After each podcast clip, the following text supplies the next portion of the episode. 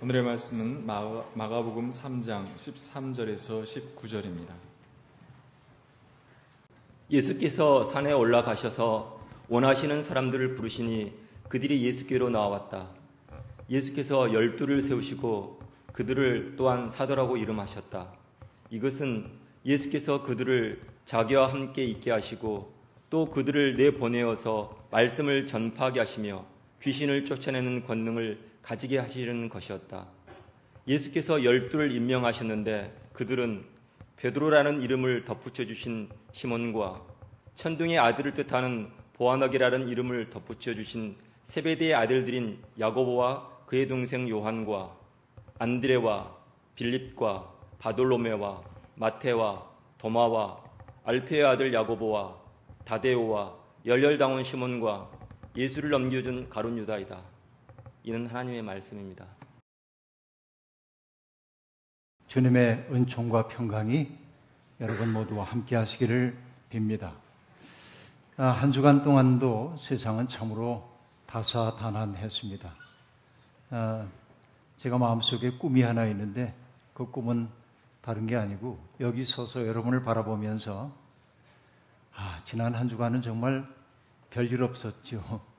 너무나 행복한 한 주간이었습니다. 이런 말을 할 수 있는 세상이 속히 열리기를 소망합니다만 어쩌면 이렇게 소재가 끊이지 않게 수많은 사건들이 우리의 삶에 찾아와서 우리를 괴롭히는지 모르겠습니다. 아, 살충제 달걀 이것 때문에 우리의 식탁이 위협당하고 있다는 사실을 아, 우리는 새삼스럽게 깨닫고 있습니다.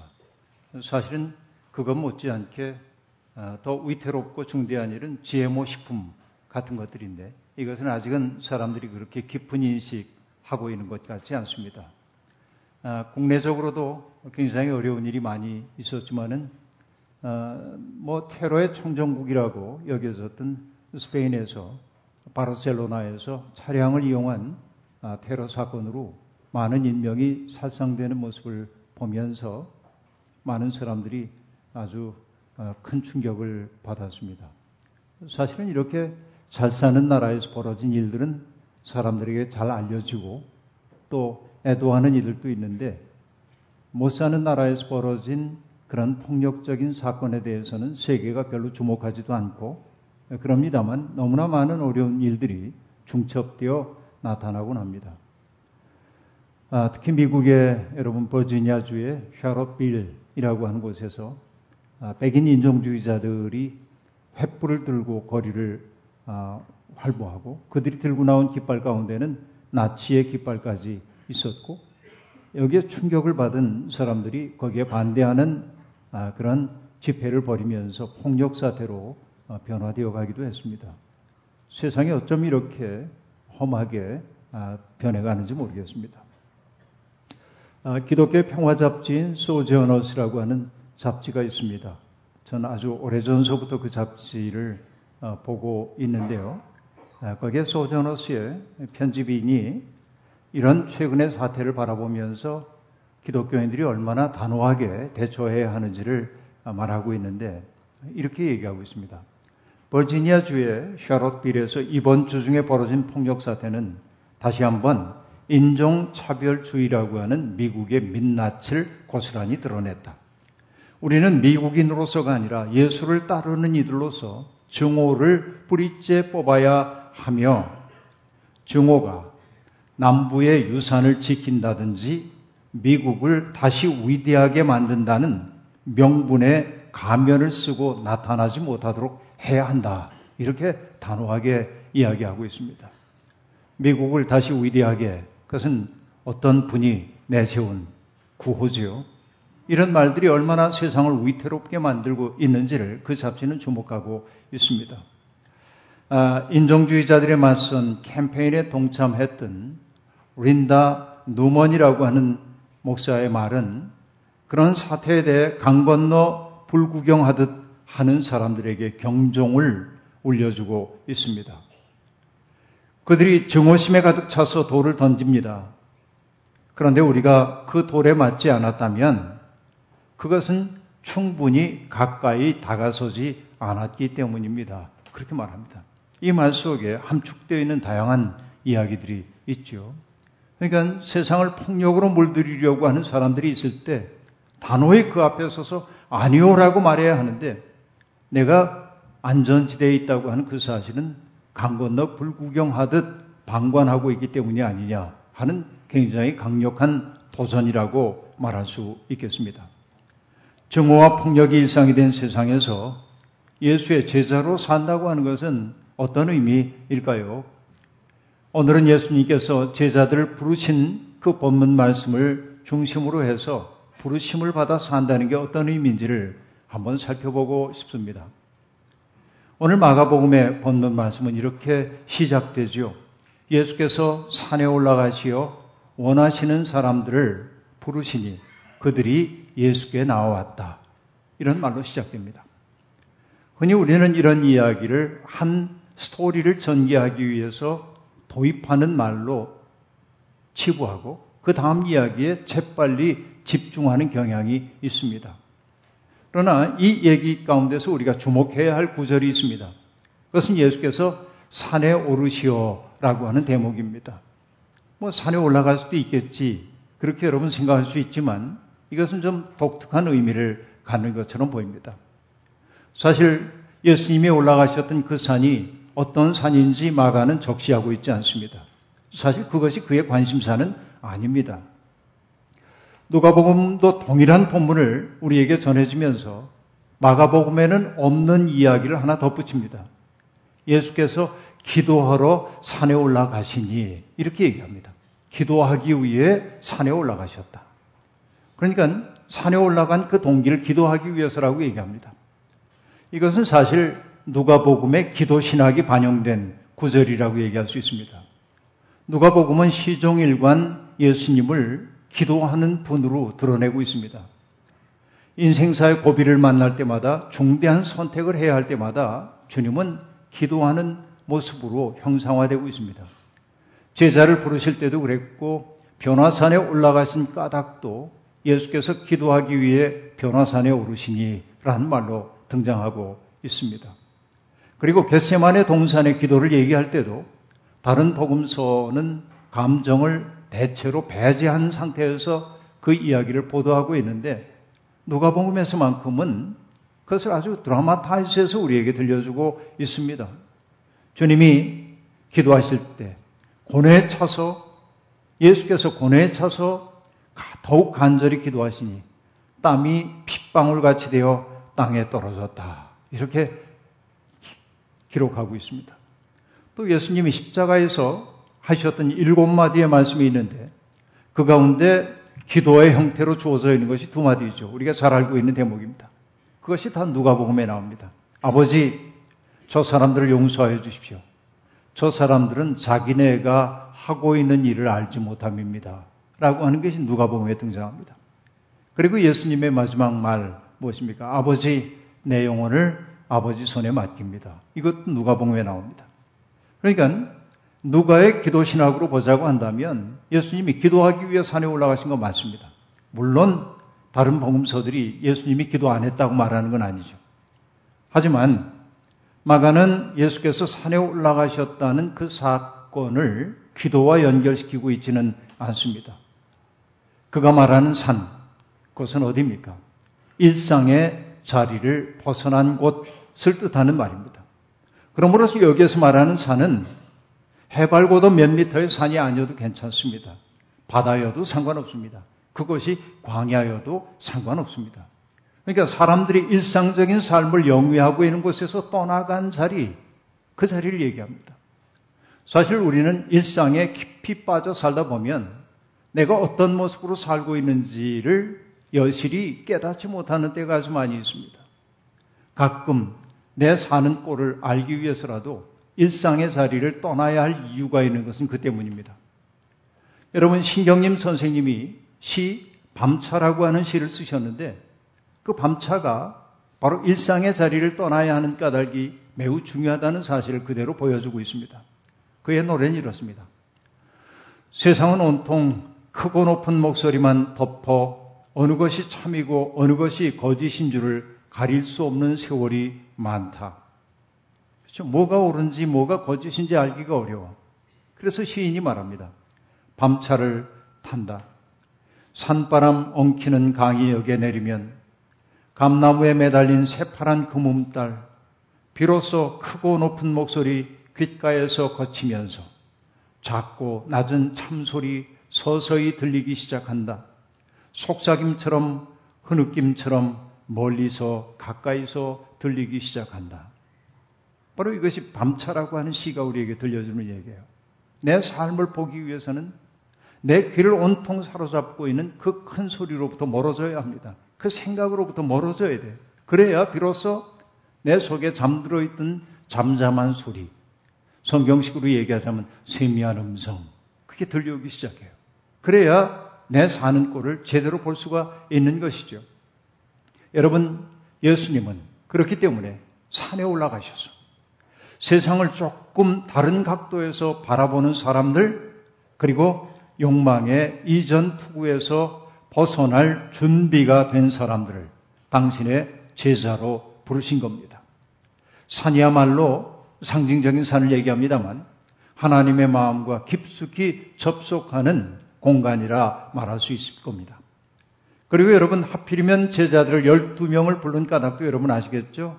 그것은 여러분 솔로몬 이후에 남북 왕조로 서로 갈라져서 살다가 북왕국이 아시리아에 멸망하면서 이스라엘의 열 지파가 사라져 버리고 말았는데 그러니까 사라진 지파들을 회복한다는 상징이 열둘이라는 숫자 속에 담겨 있음을 우리가 알 수 있습니다. 그러니까 그리스도를 통하여 시작되고 있는 새로운 역사, 이것이 12명의 제자가 상징하는 바라고 말할 수 있겠습니다. 마가는 그 12의 이름을 하나하나 열거합니다.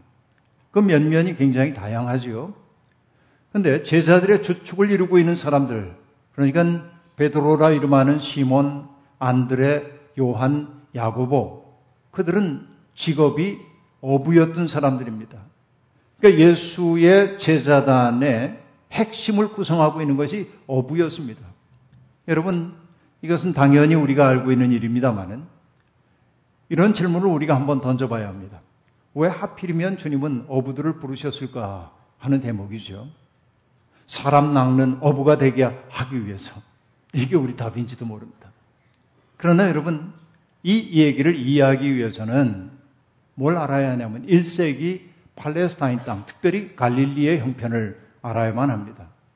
당시에 갈릴리의 분봉왕이었던 헤롯 안티파스는 로마 제국에 잘 보이기 위해서 막대한 돈을 들여 황제를 기념하는 도시를 세웠고 그리고 로마에 막대한 돈을 바치는 정책을 시행하고 있었습니다.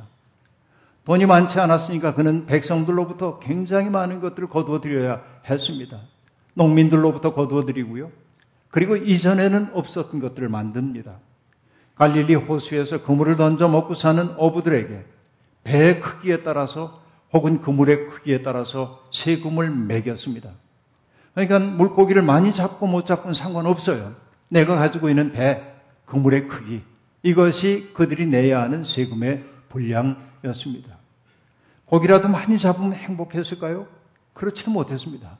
왜냐하면 헤롯 안티파스는 갈릴리 호수 옆에다가 물고기를 염장 처리하는 공장을 세워놓고 자기의 권력을 이용해서 어부들에게 헐값의 물고기를 자기 공장에 납품하도록 만든 겁니다. 그러니까 여러분 갈릴리 어부들의 삶은 아주 피폐한 삶이 될 수밖에 없었습니다. 그들이 여러분 어떻게 했을까요? 하, 이놈의 세상 바뀌어야 돼. 이놈의 세상 무너져야 돼. 그런 생각이 들었을 겁니다. 바로 그런 이렇게는 더 이상 안 된다고 하는 생각이 갈릴리 어부들로 하여금 새로운 세상을 꿈꾸도록 만들었을 거예요. 초기에 어부들이 예수님의 제자였던 까닭이 이렇게 드러나는 겁니다. 그리고 여러분 예수님의 제자 가운데는 세리도 있었습니다. 마태가 바로 그 사람이지요. 아시다시피 여러분 세리의 존재는 예수 운동의 걸림돌이 될 수 있었습니다. 민족주의적인 감정이 있는 사람들은 세리를 바라볼 때마다 민족 반역자로 여기고 있는데 예수님은 어쩌자고 세리 같은 사람을 당신의 제자로 부르신단 말입니까? 그렇죠? 이것이 예수 그리스도의 마음입니다. 그런가 하면 여러분 열혈당원 시몬이라는 사람도 있다고 얘기합니다. 열혈당원은 어떤 사람이에요? 로마의 지배에서 벗어나기 위해서 폭력적인 방식으로라도 로마에 저항해야 한다고 생각하는 급진주의자들이라고 말할 수 있습니다. 시몬은 그런 사람이었어요. 그리고 여러분, 가련 유다는 열혈 당원이라고 명시적으로 얘기되고 있지는 않지만 가리옷이라고 하는 말로 미루어 볼 때, 이스카리옷이라고 하는 그 말 속에 시카리라고 하는 말이 들어있는데 그 시카리라고 하는 말은 로마에 부역하는 민족 반역자나 로마의 요인들을 암살하는 암살단의 이름입니다. 시카리단이. 그러니까 여러분 우리 식으로 얘기하면 의열단원들이에요. 그러니까 이 가룟 유다라고 하는 사람은 그 시카리옷 아, 시카리단에 속한 사람이었을 가능성도 있어요. 분명하게 확인하기는 어렵지만 그런 얘기입니다. 그런가 하면 여러분 예수님의 제자 가운데는 다소 냉소주의적인 사람도 있었죠. 여러분 나다나엘이라고 하는 사람 오늘 마태복음에서는 바돌로메라고 얘기되고 있는 사람도 있습니다. 그 외에도 다양한 무리들이 12명의 공동체를 이루어내고 있음을 알 수 있습니다. 보면 성정이 급한 사람도 있고 성정이 느긋한 사람도 있고 사색적인 사람도 있고 아, 그리고 인생의 쓴맛 단맛을 다 봤던 급진주의자들도 있고 그리고 도마처럼 회의주의자도 있고 정말 어떻게 보면 각양각색입니다. 동일한 목표를 지향하기 때문에 색깔이 비슷한 사람들이 모인 것 아니라 정말로 색깔이 다른 사람들을 다 모아서 주님은 제자단을 구성하셨던 것입니다.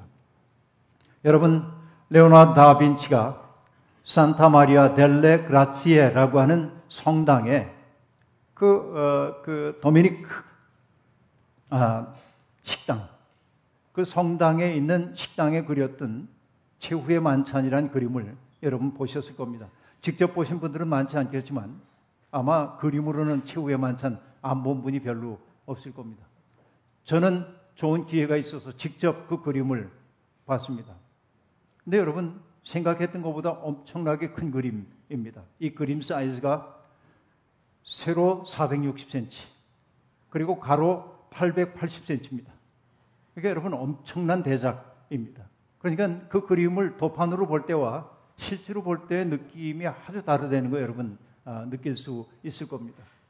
그런데 그 레오나르도 다빈치 그림을 보면서 제가 그 그림 공부를 지금도 하는 편인데 정말 놀라운 것은 레오나르도 다빈치가 그 제자들을 배치한 방식입니다. 기가 막히게 배치를 해놨어요. 그리고 제자들 한 사람 한 사람을 성경에 소개되고 있는 특색을 따라서 절묘하게 표현을 해놨습니다. 그러니까 그게 참 놀라운 아, 그 그림이라고 말할 수 있겠는데요. 한마디로 얘기하면 그들은 다 다르지만 아까 얘기한 대로 성정도 다르고 지향도 다르고 세상을 바라보는 눈길까지 다른 사람들인데 그러나 그들을 하나로 묶어냈던 것은 뭡니까? 예수라고 하는 하나의 중심 속에서 그들은 하나가 되고 있었던 것입니다. 네, 여러분, 그들은 사회에서 유력자라고 할 만한 사람은 하나도 없었습니다. 모두가 어떻게 보면 주변화된 사람들이었다고 말할 수 있을 겁니다. 그 때문일까요? 제자들만이 아니라 그 제자들의 선포를 통해 주님을 영접했던 초대교회 사람들, 그들도 세상적으로 보면 보잘 것 없는 사람들이 다수였습니다. 그래서 바울 사도는 고린도 전서에서 이렇게 얘기하고 있죠. 그런데 하나님께서는 지혜로운 지혜 있는 자들을 부끄럽게 하시려고 세상에 어리석은 사람들을 택하셨으며 강한 것들을 부끄럽게 하시려고 세상에 약한 것들을 택하셨습니다. 하나님께서는 세상에서 비천한 것들과 멸시받는 것들을 택하셨으니 곧 잘났다고 하는 것들을 없애시려고 아무것도 아닌 것들을 택하셨습니다. 여러분 이게 놀라운 번역입니다. 아무것도 아닌 것들을 택하셔서 세상을 새로운 세상을 열어가려고 하셨다는 거예요. 바로 이것이 여러분 신앙의 신비이고 십자가의 비밀이라고 말할 수 있겠습니다. 예수님은 주변화된 사람들, 보잘 것 없는 사람들, 어떻게 보면 아무것도 아닌 사람들을 들어서 하나님 나라의 꿈을 이 땅에 펼치셨습니다. 이미 배부른 사람들, 홀로 만족하는 사람들, 그들은 새로운 세상을 꿈꿀 리가 없습니다. 그들은 주님의 제자가 되기 어려웠습니다.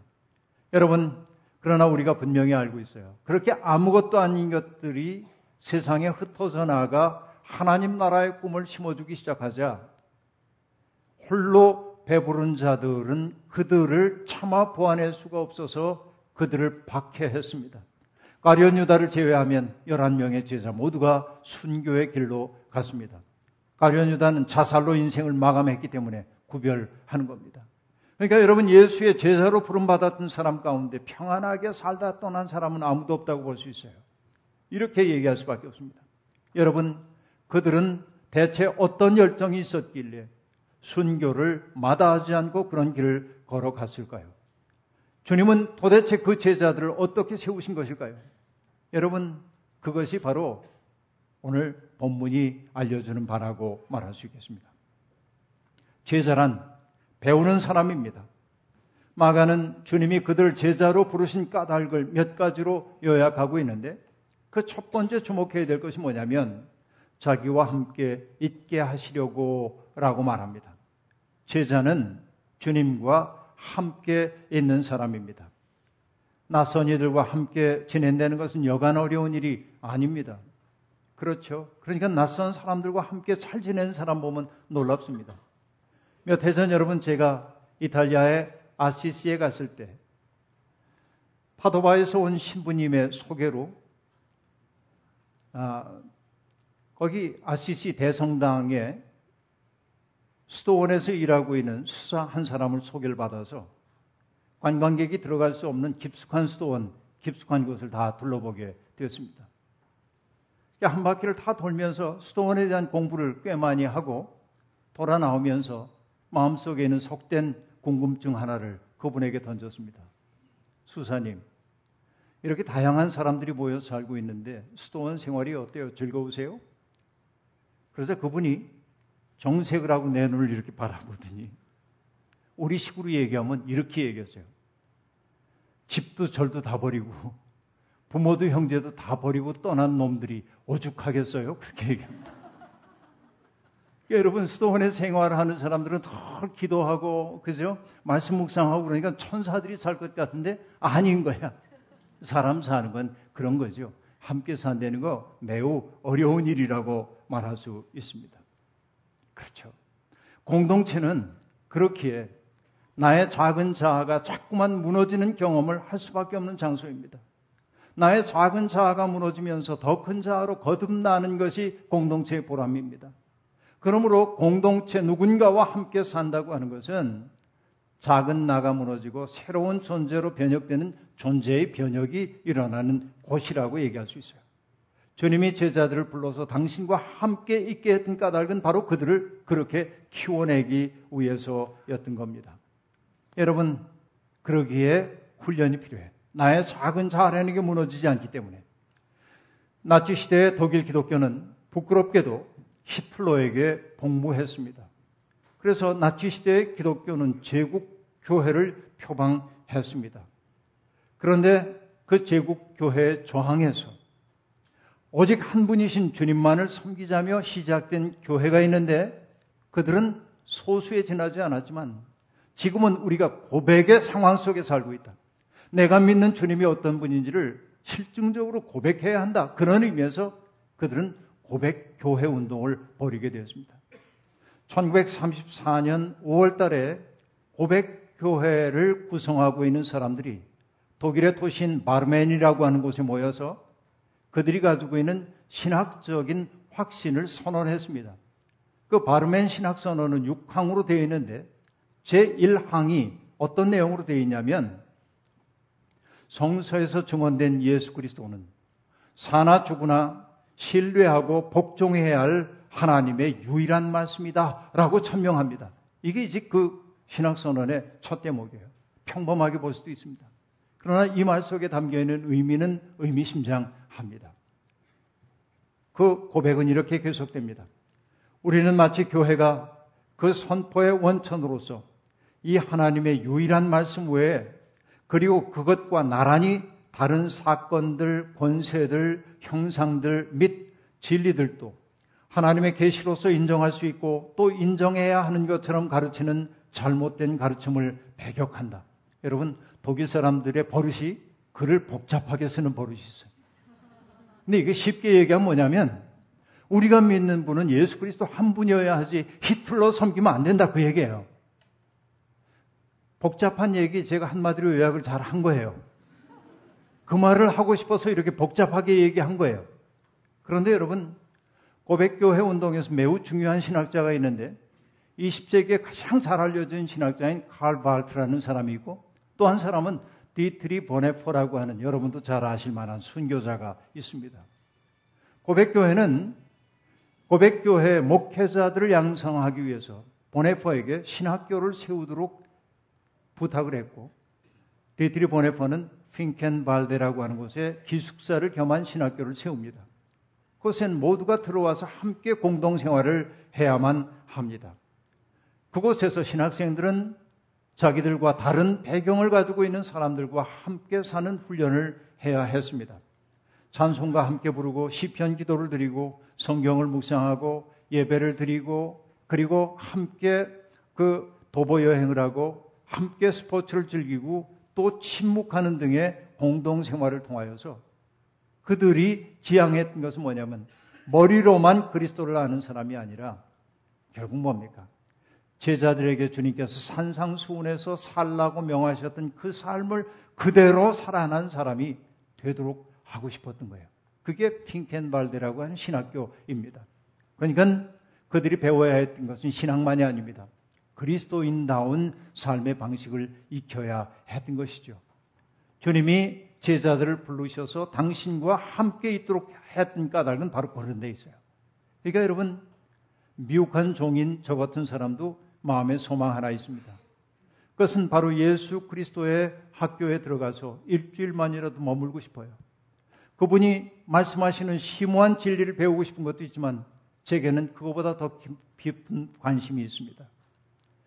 주님이 사람들을 어떻게 대하실까?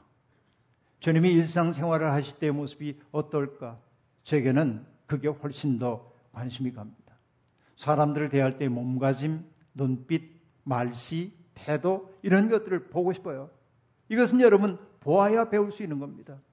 스승이란 문자를 가르치는 사람이 아니라 삶을 통하여 제자들에게 본을 보여주는 존재예요. 그러니까 제자들은 주님과 함께 머물면서 그것을 배워야 했던 것입니다. 그리고 여러분, 예수님과 함께 지내는 동안에 제자들은 자기도 모르는 사이에 예수님의 태도를 내면화하기 시작했을 겁니다.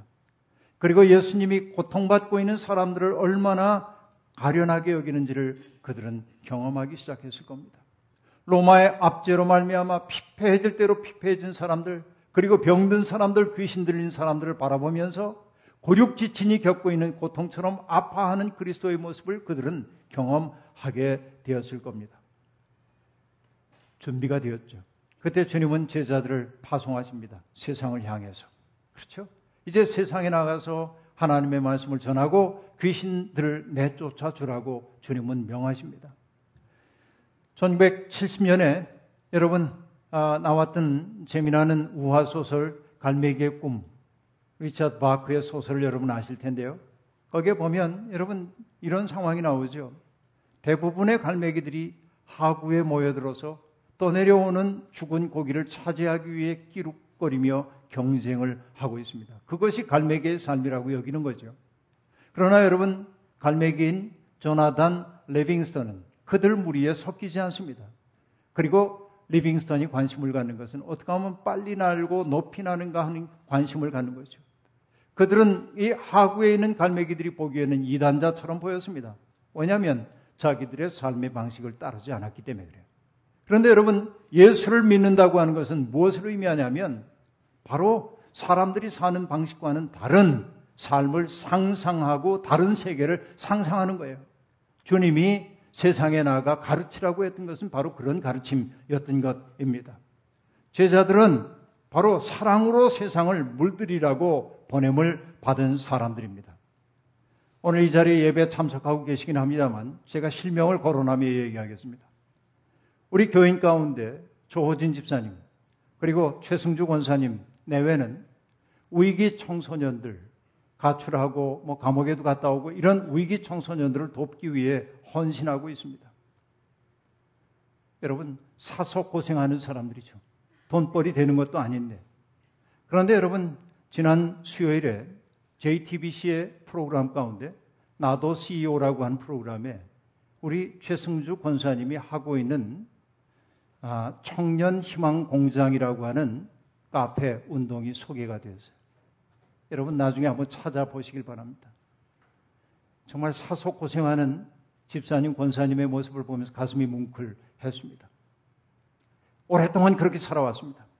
그래서 남편인 조호진 집사님이 시인이기도 한데 작가이기도 한데 그가 썼던 짤막한 시 누군가라고 하는 시가 있습니다. 그 시가 소박하지만 이렇게 표현되고 있습니다. 사랑 없이 봄이 올까요? 사랑 없이 아이들이 태어날까요? 희망 없이 과연 살아갈 수 있을까요? 누군가 사랑하기에 따뜻한 봄이 오는 거지요. 누군가 사랑하기에 아이들이 자라는 거지요. 누군가 울어주었기에 쓰러진 아이들이 일어서는 거지요. 그분들은 쓰러진 아이들을 일으키고 싶어서 우는 거예요. 그 곁에 머물며 사랑해 주는 거예요. 여러분, 여기 하나님이 하시는 일이 나타나는 것 아니겠습니까? 바로 그런 이들의 헌신을 통해 세상은 정화되는 거예요. 그러나 우리는 압니다. 세상이 그렇게 말랑말랑 하지만은 않아요. 내가 선의를 가지고 접근한다고 해서 사람들이 다 감동하고 그러지 않아요. 이게 우리들의 인생의 경험이에요. 여러분, 귀신 들린 사람들이 세상에 정말 많아요. 하나님이 주신 본래의 마음 잃어버리고 다른 악한 것들에게 정신을 점유당한 사람이 너무도 많습니다. 주님은 제자들에게 명하십니다. 사람들을 사로잡아 종으로 만들고 있는 귀신을 내쫓으라고 말이죠. 이것은 제자로 부름받은 우리의 소명이기도 합니다. 그럼 여러분 어떻게 우리가 귀신을 쫓아낼 수 있을까요? 힘으로도 안 됩니다. 의지로도 안 됩니다. 어떨 때 가능할까요? 내 영혼이 맑아져야 돼. 내 영혼이 깨끗해져야 돼. 내 삶의 지향이 순수하고 깨끗할 때 우리는 악한 것들에게 물러가라고 명할 수 있는 영적인 힘을 갖게 되는 거예요. 내 속에 더러운 것이 가득 차 있는 귀신 쫓아낼 수 없어요. 이것이 성경이 우리에게 보여주고 있는 대목이라고 볼 수 있습니다. 여러분, 귀신 축출의 기본, 그것은 상처 입은 존재, 정신의 통합성을 잃어버린 채 살아가는 사람들에 대한 말할 수 없는 연민, 그리고 그들을 그런 상황으로 몰아가고 있는 현실에 대한 분노, 여기에서부터 귀신을 쫓아낼 수 있는 여러분 영적 힘이 나오는 겁니다. 예수의 심정에 사로잡힌 사람만이 조각난 마음을 어루만져 빛나는 존재로 만들 수 있어요. 오늘 설교의 마지막입니다. 정호승 시인의 시 스테인드 글라스라는 시입니다. 늦은 오후 성당에 가서 무릎을 꿇었다. 높은 창 스테인드 그라스를 통과한 저녁 햇살이 내 앞에 눈부시다. 모든 색채가 빛의 고통이라는 사실을 나 아직 알 수 없으나 스테인드 그라스가 조각조각난 유리로 만들어진 까닭은 이제 알겠다. 내가 산산조각난 까닭도 이제 알겠다. 스테인드 그라스를 보면서 시인은 깨진 마음을 모아 빛나는 존재로 바꾸시는 하나님의 구원의 신비를 노래하고 있습니다. 각양각색의 사람들과 만나며 살다 보니 내 마음도 조각나 있습니다. 마음의 통전성 잃어버렸습니다. 이 마음 모으고 또 모아 주님의 빛 앞에 설 때, 주님의 빛이 투과될 때 우리의 상처는 오히려 빛나는 색들로 바뀌게 될 겁니다. 주님의 은총이 아니고는 변화될 수 없는 것이라고 말할 수 있겠습니다. 여러분, 주님과 함께 머무는 기쁨 누리십시오. 주님이 보내신 생애 자리에서 귀신을 쫓아내고 하나님 나라 소망을 전하는 사람들이 되십시오. 이 거룩한 소명의 응답함을 통하여 우리가 영적으로 가벼워진 새로운 존재로 날마다 거듭날 수 있기를 주의 이름으로 축원합니다. 주신 말씀 기억하며 거듭의 기도 드리겠습니다. 하나님, 우리 속에 새로운 세상에 대한 꿈을 심어 주시면서 우리를 불러 주님의 제자로 삼아 주시니 감사합니다. 제자답게 스승 닮아야 하는데 우리는 스승 닮지 못한 채 이 땅을 바장이며 살았습니다. 긍휼히 여기소서 주님의 마음 우리 속에 주시옵소서. 주님의 빛 비추어 주시옵소서. 조각난 우리의 마음 주님께 바치오니 주님이여 하늘의 빛 비추어 우리가 세상을 아름답게 바꾸며 살도록 인도해 주옵소서. 예수님의 이름으로 기도하옵나이다. 아멘.